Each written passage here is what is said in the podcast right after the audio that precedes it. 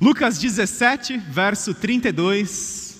Nós estamos na nossa série de mensagens Ilustres Desconhecidos. E hoje chegamos em uma ilustre desconhecida, ilustre não tão ilustre assim, como o ilustre não tão ilustre assim do domingo passado, Geazi, e essa era também uma ilustre não tão ilustre assim, a mulher de Ló. Lucas 17, 32 diz assim: são palavras de Jesus. Lembrem-se da mulher de Ló. Vamos dizer juntos? Lembrem-se da mulher de Ló. Você pode se sentar. Muitas mulheres são lembradas nas páginas das Escrituras por sua contribuição positiva, sua contribuição e influência significativa. Nós podemos nos lembrar de Esther, rainha dos persas, esposa do rei Assuero, que foi peça-chave no livramento dos judeus do genocídio proposto por Amã.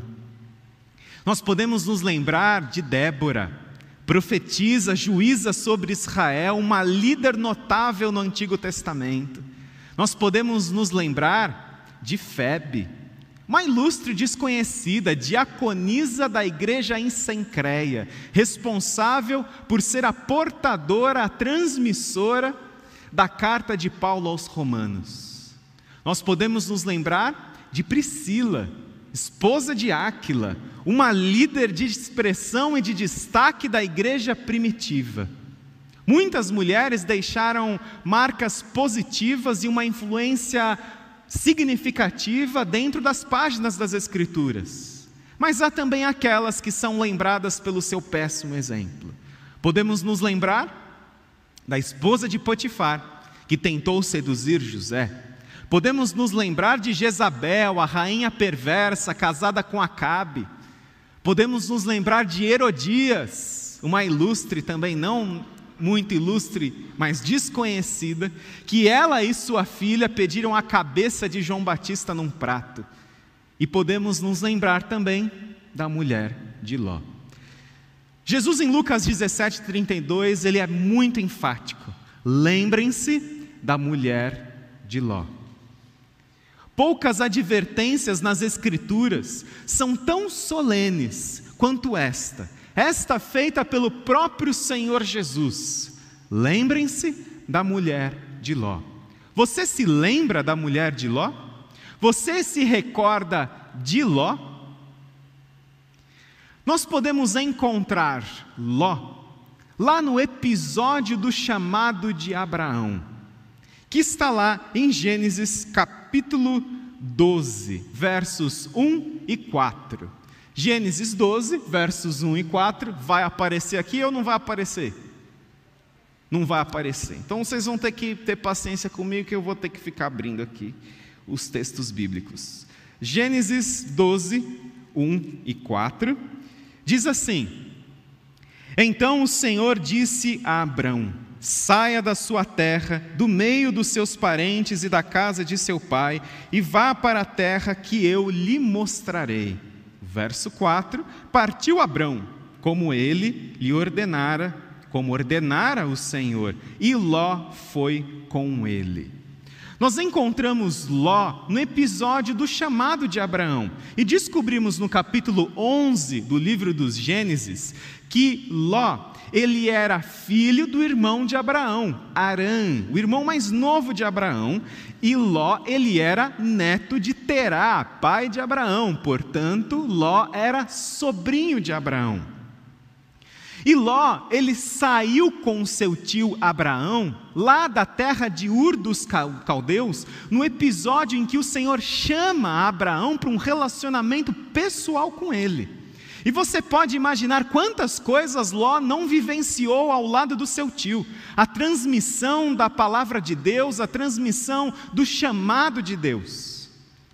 Anos se passaram e tanto Ló como Abraão enriqueceram. Os rebanhos de Ló, os rebanhos de Abraão aumentaram significativamente de tamanho. E a região os pastos da onde eles estavam, não comportavam mais, não tinham alimento suficiente mais para os rebanhos, nem de Abraão e nem de Ló, e isso acabou ocasionando disputas, intrigas, brigas entre os pastores de Abraão e de Ló. E Abraão e Ló então decidem se separar, cada um caminhar numa direção. A região não mais comportava os rebanhos tanto de Ló como de Abraão. Abraão generosamente, ele deixa Ló escolher primeiro para onde ele vai, para onde ele deseja ir. E Ló, ele escolhe a planície verde do Jordão ao sul do Rio Jordão. É para onde Ló deseja ir. Ló, então, com sua família, com seu rebanho, vai para o sul de Israel, vai para o sul lá do rio Jordão. Anos se passam e Ló se estabelece na cidade de Sodoma. E a Bíblia nos informa que os habitantes de Sodoma e de Gomorra, que eram cidades vizinhas, cidades irmãs, cidades muito próximas uma, uma da outra, que a perversidade dos habitantes de Sodoma e Gomorra era tão grande e o pecado tão grave que o Senhor decide destruir as duas cidades destruir com fogo e enxofre caindo do céu. E quando o Senhor revela isso a Abraão, o seu plano de destruir Sodoma e Gomorra por causa da perversidade daquelas cidades, Abraão intercede em favor do seu sobrinho. Seu sobrinho morava em Sodoma. E ele intercede em favor do seu sobrinho. E então o Senhor, ele atende, ele responde afirmativamente a essa intercessão de Abraão em relação ao seu sobrinho e envia dois anjos. Dois anjos, não apenas para alertarem não apenas para alertarem Ló e sua família, mas também para tirarem Ló e sua família dali da cidade de Sodoma. E eu quero ler com vocês esse trecho, esse trecho da visita dos anjos ali com Ló, Gênesis 19, e eu peço que você acompanhe. É uma leitura um pouquinho longa, mas vale a pena, sempre vale a pena, né? Bíblia sempre vale a pena. É uma leitura um pouquinho longa e eu peço que você observe, que você observe a intervenção de Deus através desses dois anjos, que você observe o comportamento de Ló, da sua esposa, dos seus familiares, da sua família, que você observe a perversidade dos habitantes de Sodoma. Vamos ler Gênesis 19. Os dois anjos chegaram a Sodoma ao anoitecer, e Ló estava sentado à porta da cidade. Quando os avistou, levantou-se e foi recebê-los. Ainda não tinham ido deitar-se. Quando todos os homens de toda parte da cidade de Sodoma, dos mais jovens aos mais velhos, cercaram a casa, cercaram a casa de Ló. Chamaram Ló e lhe disseram: Onde estão os homens que vieram à sua casa esta noite? traga-os para nós aqui fora, para que tenhamos relações com eles. Ló saiu da casa, fechou a porta atrás de si e lhes disse: Não, meus amigos, não façam essa perversidade. Olhem, tenho duas filhas que ainda são virgens. Vou trazê-las para que vocês façam com elas o que bem entenderem, mas não façam nada a estes homens, porque se acham debaixo da proteção do meu teto. Saia da frente, gritaram.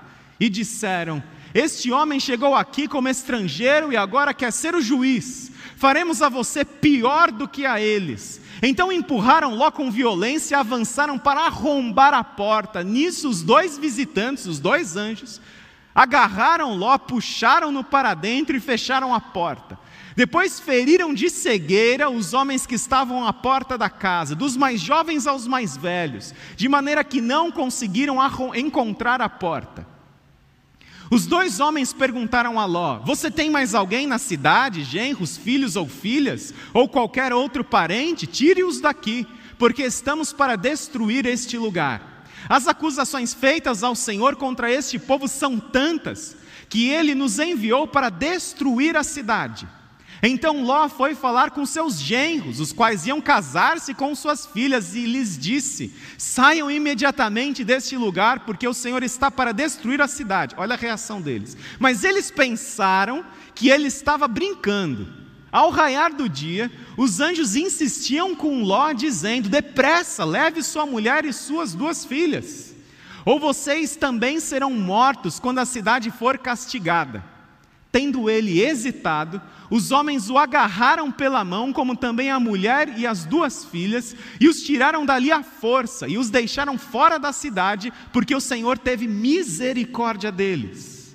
Assim que os tiraram da cidade, um deles disse a Ló: Fuja, por amor à vida, não olhe para trás, e não pare em lugar nenhum da planície, fuja para as montanhas, ou você está morto.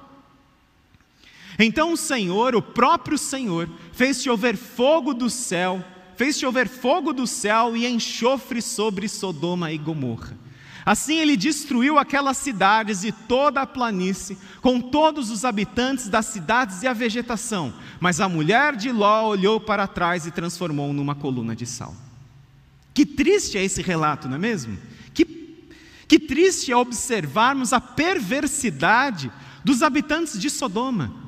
Que triste é observarmos Ló oferecendo as suas duas filhas para satisfazerem os desejos lascivos daqueles homens perversos. Parece até que Ló estava anestesiado, assim como os habitantes de Sodoma, sem nenhum padrão moral. Que triste é observarmos Ló um dos principais líderes da cidade, provavelmente o juiz daquela cidade, porque no verso primeiro nós encontramos que Ló estava sentado à porta daquela cidade. Aquela era uma cadeira destinada ao a um dos principais líderes ou ao principal líder de uma cidade no mundo antigo. Ele se sentava à porta da cidade para julgar ali os casos dos habitantes da cidade. Provavelmente Ló era um dos principais líderes, se não o principal líder da cidade de Sodoma. E ele não fez absolutamente nada para combater a perversidade daquela cidade. Que triste é observarmos os genros de Ló que não levaram o seu sogro a sério, achavam que ele estava brincando. Ló não tinha crédito, credibilidade nem com seus genros. Que triste é observarmos Ló, que mesmo diante da comunicação dos anjos do Senhor, ele hesita a deixar Sodoma. E que triste é observarmos a mulher de Ló, que ao olhar para trás, se, se transformou numa coluna de sal. Que triste é esse relato. A mulher de Ló olhou para trás e se transformou numa coluna de sal.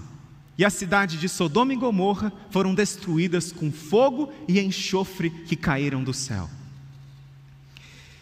Estes dois relatos, para aqueles que duvidam da historicidade do relato bíblico, afirmando que a Bíblia ela é repleta de mitos e não de fatos históricos, que a Bíblia traz no seu livro lendas, mitos e não fatos históricos. Para os críticos da Bíblia, esses dois eventos, a destruição de Sodoma e Gomorra e a mulher de Ló virando uma estátua de sal, são um prato cheio para aqueles que duvidam da historicidade da Bíblia.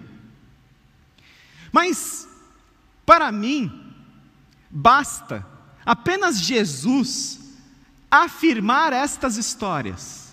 Jesus ele não apenas afirma que Sodoma e Gomorra foram destruídas por enxofre e fogo que caíram do céu, mas Jesus também afirma a história de que a esposa, a mulher de Ló, foi transformada numa coluna de sal. Para mim, apenas o fato de apenas Jesus confirmar esta história, contando esta história, para mim já seria suficiente em termos de crer na historicidade do relato bíblico. Mas algo a mais. Arqueólogos no ano passado, em março de 2019, liderados pela Universidade Hebraica de Jerusalém, nove arqueólogos de diversos países, eles descobriram no sul do Rio Jordão para onde justamente Ló se dirigiu. Eles descobriram naquela região que hoje é o Mar Morto, Eles descobriram ali a maior caverna, o maior buraco de sal de aproximadamente 10 quilômetros.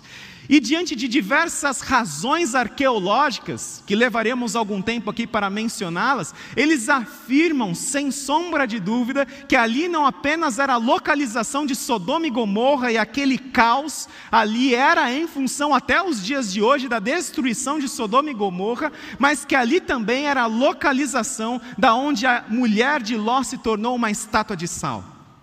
Eles juntam diversos diversas razões arqueológicas, diversas razões científicas para afirmar que ali era a localização de Sodoma e Gomorra e ali era a localização da onde a mulher de Ló se tornou uma coluna de sal. Jesus afirma a historicidade desse relato bíblico. E a história, a arqueologia também afirma a veracidade dessa história bíblica. E Jesus nos disse: lembrem-se da mulher de Ló. E o que nós devemos lembrar? O que nós podemos destacar para nossa lembrança, para aprendermos com o exemplo da mulher de Ló? Lembrem-se da mulher de Ló. Eu quero destacar duas lembranças para nós, em duas palavras, para refletirmos sobre elas. A primeira palavra que destaco é a palavra privilégio. Privilégio. Naqueles dias do mundo antigo, nos dias de Abraão, a revelação específica de Deus, ela estava destinada não apenas a uma nação, mas a um grupo pequeno de uma família. A maior parte dos habitantes da terra vivia em escuridão e nas trevas espirituais. E não eram poucos os privilégios da mulher de Ló. A mulher de Ló teve um bom homem como marido. E a mulher de Ló teve Abraão como tio por matrimônio, por se casar com Ló. E a mulher de Ló conviveu com Abraão. E a mulher de Ló, ela provavelmente estava casada com Ló desde a saída de Ló e de Abraão da terra de Ur dos caldeus. E ela percebeu o impacto do chamado de Deus na vida de Abraão e de sua família. Para Abraão, o relacionamento com Deus não era religiosidade. Para Abraão, o relacionamento com Deus não era um ritual sem sentido, que não toca o coração, que não toca a mente, que não produz mudanças na vida. O relacionamento com Deus para Abraão era um princípio governante da sua vida, era o seu modo de ser, o seu modo de existir, e a mulher de Ló acompanhou tudo isso. A mulher de Ló provavelmente estava no momento em que Abraão ergueu um altar de adoração entre Ai e Betel, quando o Senhor revelou para Abraão que ali era a terra prometida. A mulher de Ló estava lá. A mulher de Ló acompanhou a família de Abraão caminhando em direção à vontade de Deus, ouvindo as histórias, da revelação de Deus, ouvindo as histórias que hoje nós conhecemos como palavra de Deus, a mulher de Ló desfrutou de não poucos privilégios. Mas no que resultou esses privilégios na vida da mulher de Ló? Quais foram os resultados práticos destes privilégios na vida da mulher de Ló? Absolutamente nada. Ao invés da mulher de Ló ela tratar com seriedade, responsabilidade, se ver como uma privilegiada, ao testemunhar a história de Deus com seu povo, ela simplesmente se torna um monumento de desobediência, de rebeldia e de incredulidade. A mulher de Ló tinha tudo para ser uma das mulheres que lembraríamos como uma ilustre desconhecida. Mas de ilustre ela não tem nada, porque ela se torna um monumento de desobediência, ela se torna um ícone de rebeldia, ela se torna um ícone de fazer aquilo que Deus nos pede para não fazermos. Lembrem-se da mulher de Ló, disse Jesus. A mulher de Ló testemunhou anjos entrando na sua casa. A mulher de Ló testemunhou anjos literalmente pegando na mão de Ló, na mão dela, para os tirarem da cidade de Sodoma. Ela recebeu anjos na sua casa. Às vezes a gente não fica querendo uma experiência mais sobrenatural com Deus.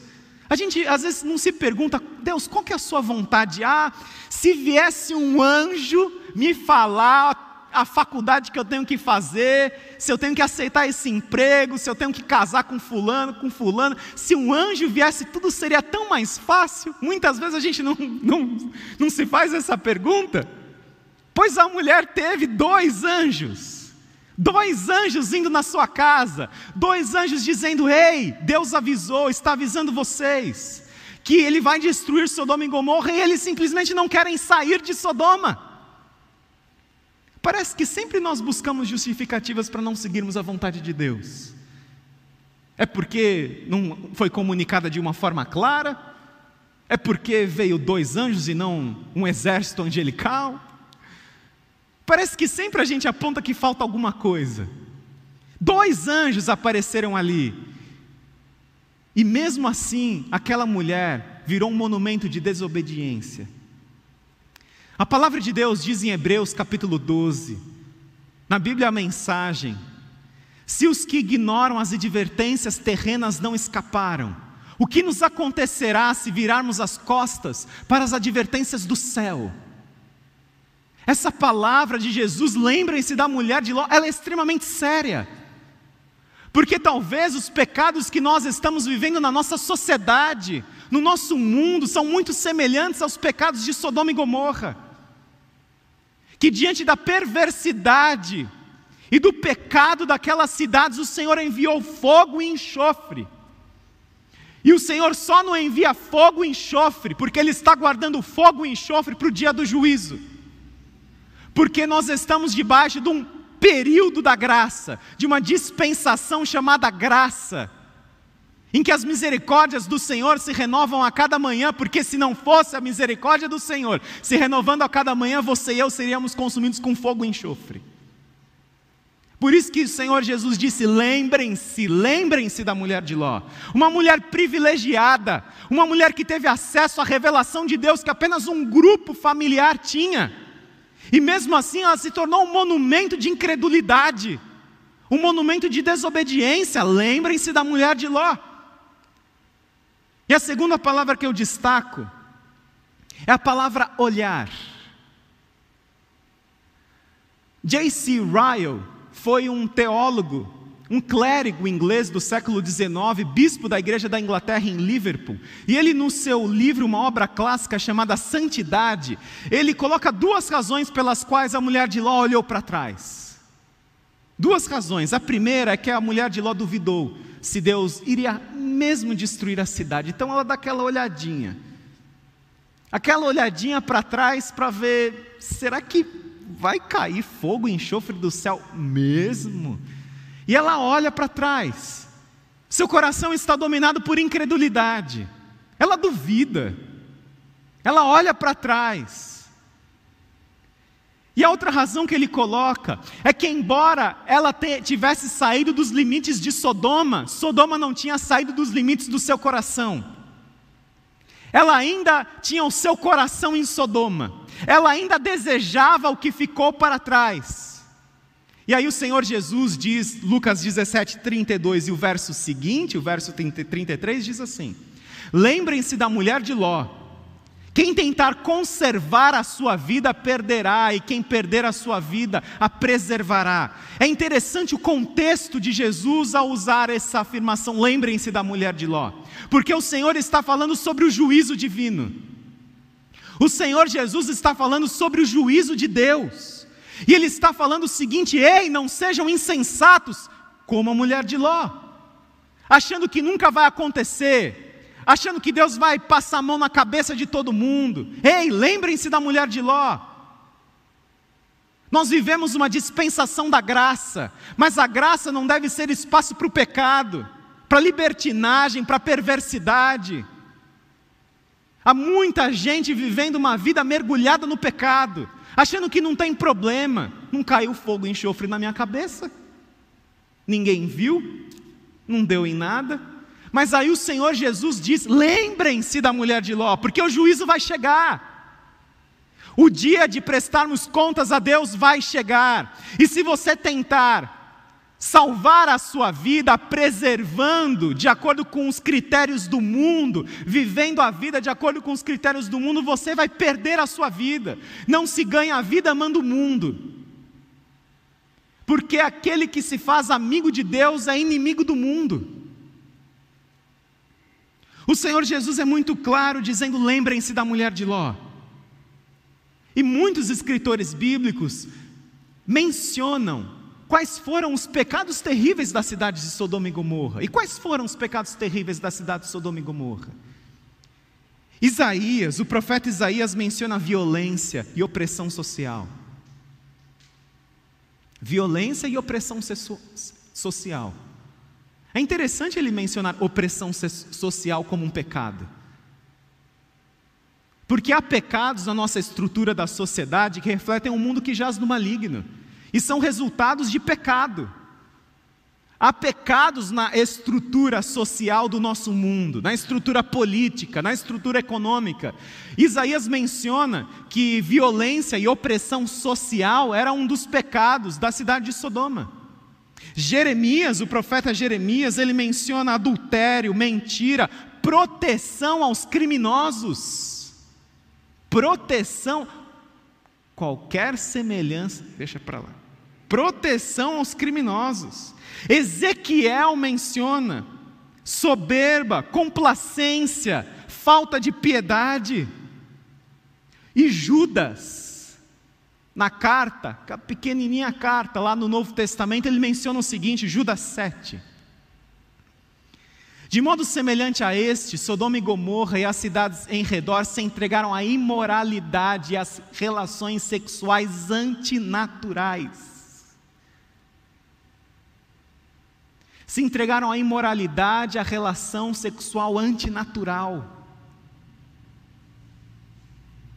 Eram muitos os pecados de Sodoma e Gomorra, mas nós podemos resumir numa afirmação: que aquele povo se acostumou com o pecado, que aquele povo não achava mais errado usar o seu corpo numa relação antinatural com outra pessoa que não achava mais errado a violência, que não achava mais errado a opressão, que não achava mais errado a mentira, que não achava mais errado o adultério, estavam anestesiados e Ló também estava, porque ele oferece as suas duas filhas. Ele estava louco, ele estava maluco oferecendo as filhas.